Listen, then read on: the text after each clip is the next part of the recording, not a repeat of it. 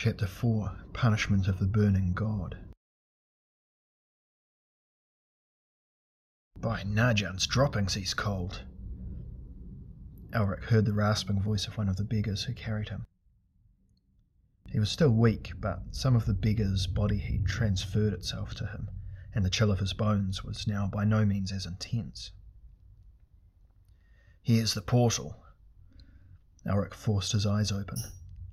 He was upside down, but could see ahead of him through the gloom. Something shimmered there. It looked like the iridescent skin of some unearthly animal stretched across the arch of the tunnel. He was jerked backwards as the beggars swung his body and hurled it towards the shimmering skin. He struck it. It was viscous. It clung to him, and he felt that it was absorbing him. He tried to struggle, but was still far too weak. He was sure that he was being killed. But after long minutes he was through it and had struck stone and lay gasping in the blackness of the tunnel. This must be the labyrinth of which Urish had spoken. Trembling, he tried to rise, using his scabbarded sword as a support. It took him some time to get up, but at last he could lean against the curving wall. He was surprised. The stones seemed to be hot. Perhaps it was because he was so cold and in reality the storms the stones were of normal heat. Even this speculation seemed to weary him. Whatever the nature of the heat, it was welcome. He pressed his back harder against the stones. As their heat passed into his body, he felt a sensation almost of ecstasy, and he drew a deep breath. Strength was returning slowly. Gods, he murmured. Even the snows of the Lormyrian steppe could not compare with such a great cold. He drew another deep breath and coughed. Then he realized that the drug he had swallowed was beginning to wear off. He wiped his mouth with the back of his hand and spat out saliva. Something of the stink of Nadsokor had entered his nostrils. He stumbled back towards the portal. The peculiar stuff still shimmered there. He pressed his hand against it, and it gave reluctantly, but then held firm. He leant his whole weight on it, but it would still not give any further. Was like a particularly tough membrane, but it was not flesh. Was this the stuff with which the Lords of Law had sealed off the tunnel, entrapping their enemy, the Lord of Chaos? The only light in the tunnel came from the membrane itself.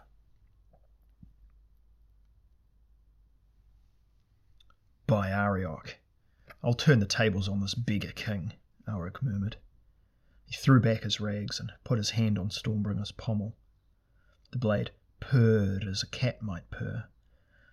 He drew the sword from its scabbard and it began to sing a long, low, satisfied song. Now Elric hissed as its power flowed up his arm and into his body.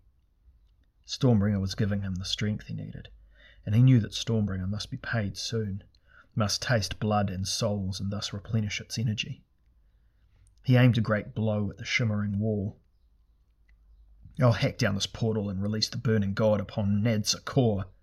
Strike true, Stormbringer. Let flame come to devour the filth that is the city. But Stormbringer howled as it bit into the membrane and it was held fast. No rent appeared in the stuff. Instead, Elric had to tug with all his might to get the sword free. He withdrew, panting. The portal was made to withstand the efforts of chaos, Elric murmured. My sword's useless against it. And so, unable to go back, I must perforce go forward. Stormbringer in hand, he turned, began to make his way along the passage. He took one turn, and then another, and then a third, and the light had disappeared completely. He reached for the pouch where his flint and tinder were kept, but the beggars had cut that from his belt as they carried him. He decided to retrace his steps, but by now he was deeply within the labyrinth and he could not find the portal.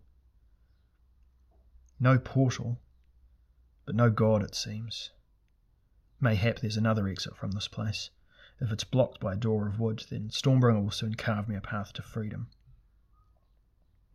And as he pressed further into the labyrinth, taking a hundred twists and turns in the darkness before he paused again, he had noticed that he was growing warmer. Now, instead of feeling horribly cold, he felt uncomfortably hot. He was sweating.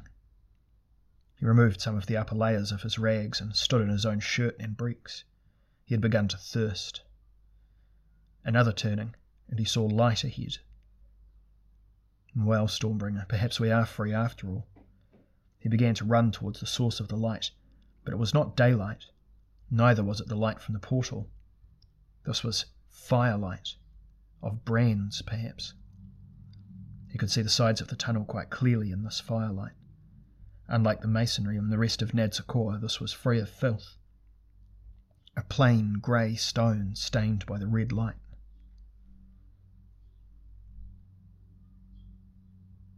The source of the light was around the next bend, but the heat had grown greater, and his flesh stung as the sweat sprang from his pores. Ah! A great voice suddenly filled the tunnel as Elric rounded the bend and saw the fire leaping not thirty yards distant. Ah, at last. The voice came from the fire, and Elric knew he had found the burning god. I have no quarrel with you, my lord of chaos, he called. I too serve chaos. But I must eat, came the voice, Checkalakh must eat.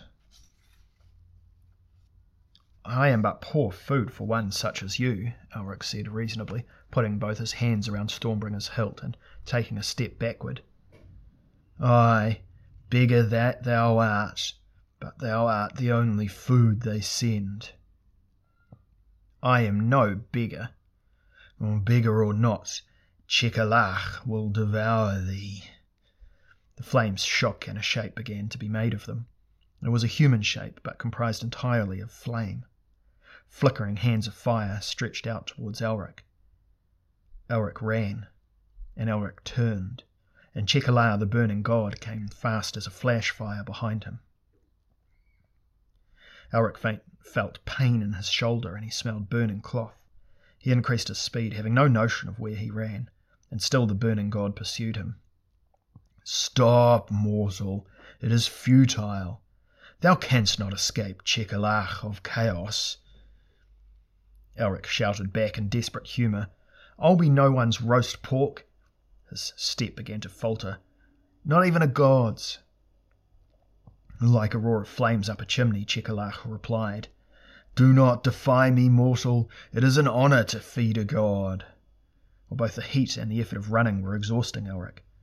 A plan of sorts had formed in his brain when he had first encountered the burning god, and that was why he had started to run. But now, as Checkalakh came on, he was forced to turn. Thou art somewhat feeble for so mighty a lord of chaos, he panted, readying his sword. His sword. My long sojourn here has weakened me, Checkalakh replied, else I would have caught thee ere now. But catch thee I will, and devour thee I must. The Stormbringer whined in defiance at the enfeebled Chaos God, and blade struck out at Flaming Head and gashed the god's right cheek, so that paler fire flickered there, and something ran up the black blade and into Elric's heart, so that he trembled in a mixture of terror and joy as some of the burning god's life force entered him. Eyes of flame stared at the black sword and then at Elric. Brows of flame furrowed, and Checkalakh halted. Thou art no ordinary beggar, 'tis true. I am Elric of Melniboné, and I bear the black sword. Lord Arioch is my master, a more powerful entity than you, Lord Checkalakh. Something akin to misery passed across the god's fiery countenance. Ay, there are many more powerful than me, Elric of Melniboné. Elric wiped sweat from his face. He drew in great gulps of burning air. Then why not combine your strength with mine? Together we can tear down the portal and take vengeance on those who have conspired to bring us together. Checkalakh shook his head, and little tongues of fire fell from it. The portal will only open when I am dead. So it was decreed when Lord Donblas of Law imprisoned me here. Even if we were successful in destroying the portal, it would result in my death. Therefore, most powerful of mortals, I must fight thee and eat thee.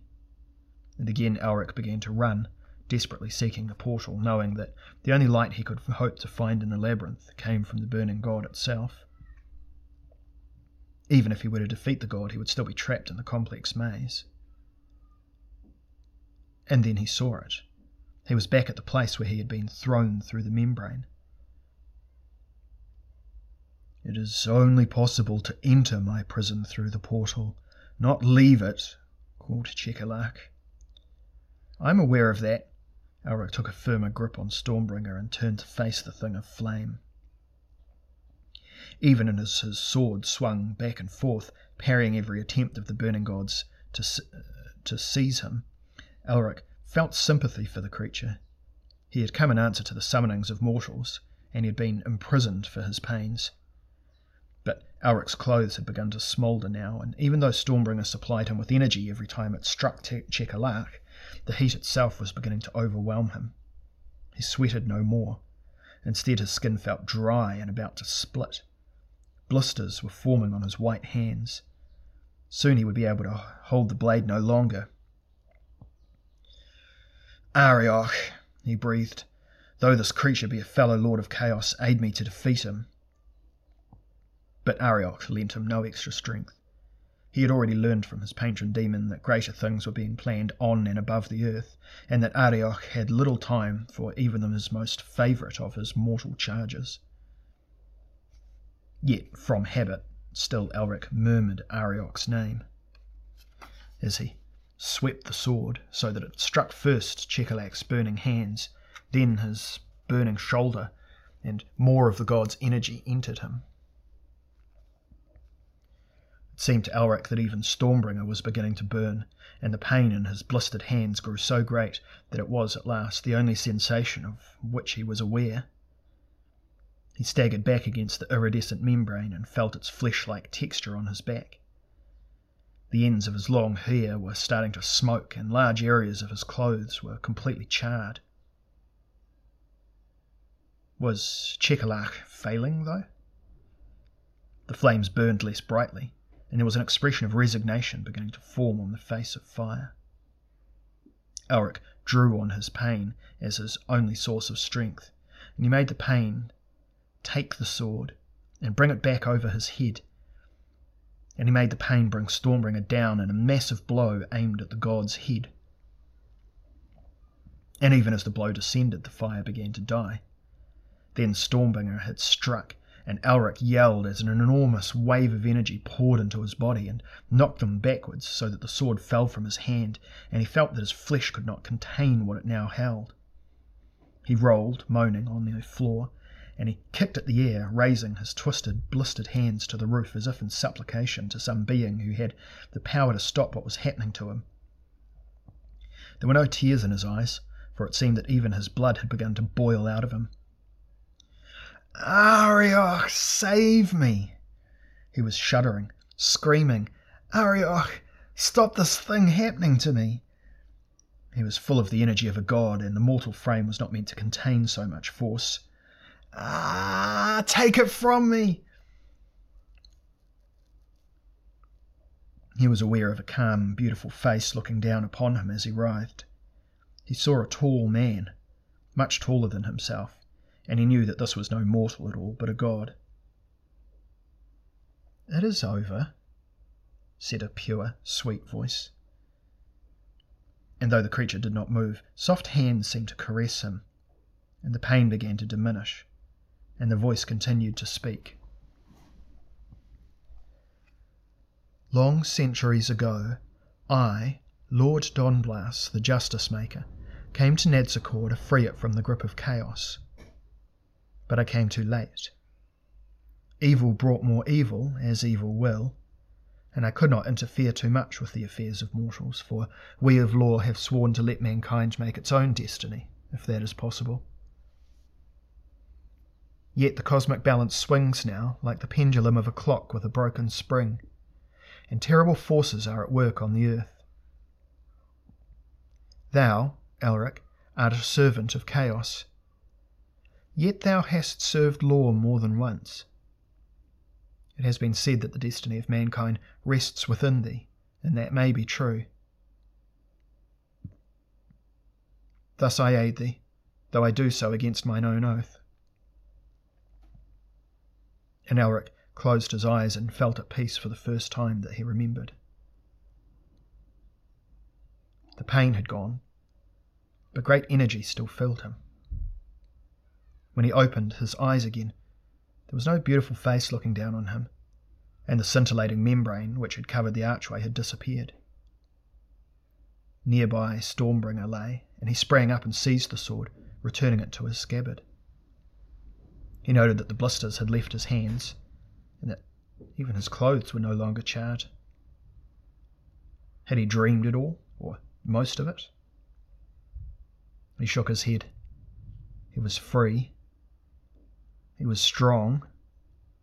He had his sword with him. And now he would return to the hall of King Urish, take his vengeance, both on Nadsokor's ruler and Theleb K'aarna. He heard a footfall and withdrew into the shadows. Light filtered into the tunnel from gaps in the roof, and it was plain that at this point it was close to the surface. A figure appeared, and he recognized it at once. Moonglum. The little Easterner grinned in relief and sheathed his swords. I came here to aid you if I could, but I see you need no aid from me. Not here. The burning god is no more. I'll tell you of that later. What became of you?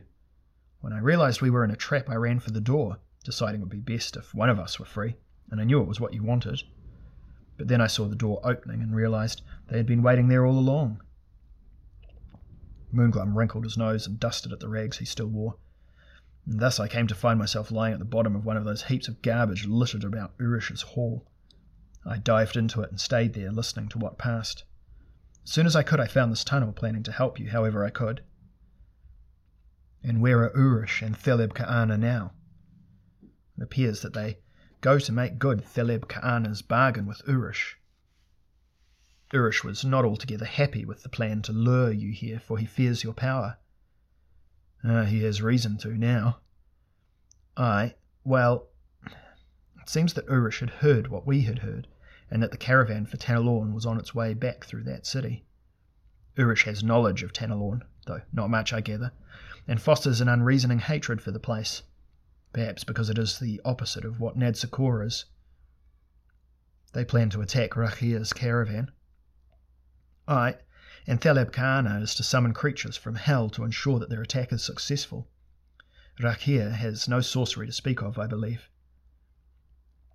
He served chaos once, but not more. Those who dwell in Tanelorn can have no supernatural masters. I gathered as much from the conversation. When do they make this attack? They have already gone, almost as soon as they had dealt with you. Urish is impatient. It is unlike the beggars to make a direct attack on a caravan. They do not always have a powerful wizard for an ally. True. Elric frowned. My own powers of sorcery are limited without the Ring of Kings upon my hand. Its supernatural qualities identify me as a true member of the royal line of Melniboné, the line which made so many bargains with the elementals. First I must recover my ring, and then we go at once to aid Rackhir. Moonglum glanced at the floor.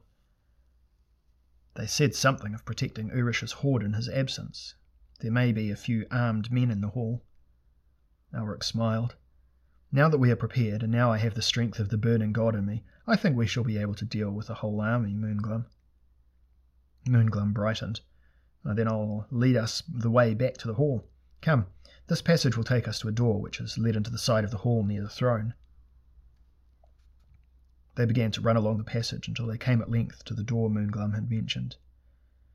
Elric did not pause, but drew his sword and flung the door open. It was only when he was in the hall that he stopped. Daylight now lit the gloomy place, but it was again deserted.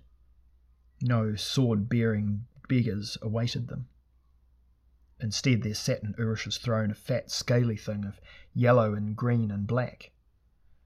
Brown bile dripped from its grinning snout, and it raised one of its many paws in a mockery of a salute.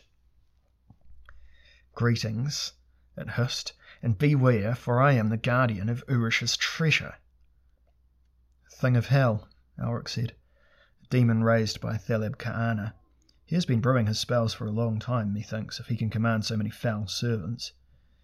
He frowned and weighed Stormbringer in his hand, but oddly the blade did not seem to hunger for battle. I warn thee, hissed the demon, I cannot be slain by a sword, not even that sword. It is my ward pact. What is that? whispered Moonglum, eyeing the demon warily. He is of a race of demons used by all with sorcerous power. He is a guardian. He will not attack unless himself attacked. He is virtually invulnerable to mortal weapons, and, in his case, he has a ward against swords, be they supernatural or no. If we attempted to slay him with our own swords, we should be struck down by all the powers of hell. We could not possibly survive. But you have just destroyed a god. A demon is nothing compared with that. A weak god, Elric reminded him, and this is a strong demon, for he is a representative of all demons who would mass with him to preserve his ward pact. Is there no chance of defeating him? If we are to help Rackhir, then there is no reason for trying. We must get to our horses and try to warn the caravan. Later, perhaps, we can return and think of some sorcery which will aid us against the demon. Elric bowed sardonically to the demon and returned his salute. Farewell, unlovely one. May your master not return to release you, and thus ensure you squat in this filth forever. The demon slobbered in rage. My master is Theleb K'aarna, one of the most powerful sorcerers amongst your kind. Elric shook his head. Not my kind. I shall be slaying him soon, and you will be left here until I discover the means of destroying you. Somewhat pettishly, the demon folded its multitude of arms and closed its eyes. Elric and Moonglum strode through the muck-strewn hall towards the door. They were close to vomiting by the time they had reached the steps leading to the forum. The rest of Elric's potions had been taken when the purse was taken, and they had no protection now against the stink. Moonglum spat on the steps and they descended into the square. And then he looked up and drew his two swords in a cross arm motion. Elric. Some dozen beggars were rushing at them, bearing an array of clubs, axes, and knives. Elric laughed. Here's a tidbit for you, Stormbringer. He drew his sword and began to swing the howling blade around his head, moving implacably towards the beggars. Almost immediately, two of their number broke and ran, but the rest came in a rush at the pair. Elric brought the sword lower and took her head from its shoulders, and had bitten deep into the next man's shoulder before the first's blood had begun to spout. Moonglum darted in with his two slim swords and engaged two of the dead beggars at the same time. Elric stabbed in another, and the man screamed and danced, clutching at the blade which remorselessly drew out his soul and his life. Stormbringer was singing a sardonic song now and three of the surviving beggars dropped their weapons and were off across the square as Moonglum neatly took down both of his opponents simultaneously in their hearts, and Elric hacked down the rest of the rabble as they shouted and groaned for mercy. Elric sheathed Stormbringer, looking down at the crimson ruin he had caused, wiped his lips as a man might who had just enjoyed a fine meal, caused Moonglum to shudder, and clapped his friend on the shoulder. Come, Let's to Rackhir's aid. As Moonglum followed the albino, he reflected that Elric had absorbed more than just the burning god's life force in the encounter in the labyrinth. Much of the callousness of the Lord of Chaos was in him that day. Today Elric seemed a true warrior of ancient Melniboné.